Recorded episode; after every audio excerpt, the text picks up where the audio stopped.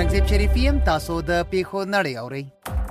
بي بي سي هغه سړي چې په 2019 میلادي کې د نیوزیلند په دوو جماعتونو کې یو 50 کسان وژل غوښتل یې پر دریم جماعت هم برید وکړي برنټن ټارټ پلان درلود چې له برید وروسته جماعتونه وسوځي او څومره چې شونې وي تاوان ورسوي الجزیره د هند په مهاراشترا ایالت کې د یو پنځه پوړیز ودانۍ د راپرځېدو له امله تر دې دمه یو تن مړ باستل شوی خو چارواکي وایي چې ښایي له سلو ډیرو نورو تنو پورې به د خاورو لاندې وي په قطر کې د طالبانو د سیاسي دفتر ویان سهیل شاهین پر خپل ټویټر پاڼه لیکلي چې د طالبانو یو لوړ پوړی پلاوی د دغه دفتر د رئیس ملا عبدالغنی برادر په ګډون د پاکستان د بهرنیو چارو وزیر په بلنه